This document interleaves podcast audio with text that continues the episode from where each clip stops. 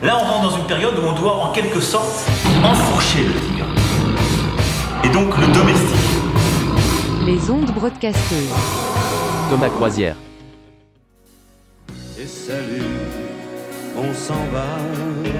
Michel Sardou ayant anticipé le confinement avec son titre 55 jours, 55 nuits, je propose donc Michel au ministère de la Culture, de la Défense, de la Santé, de l'Intérieur, des Finances et aussi à la présidence pour de l'affaire bander la France. Enfourchons le tigre, votez Michel.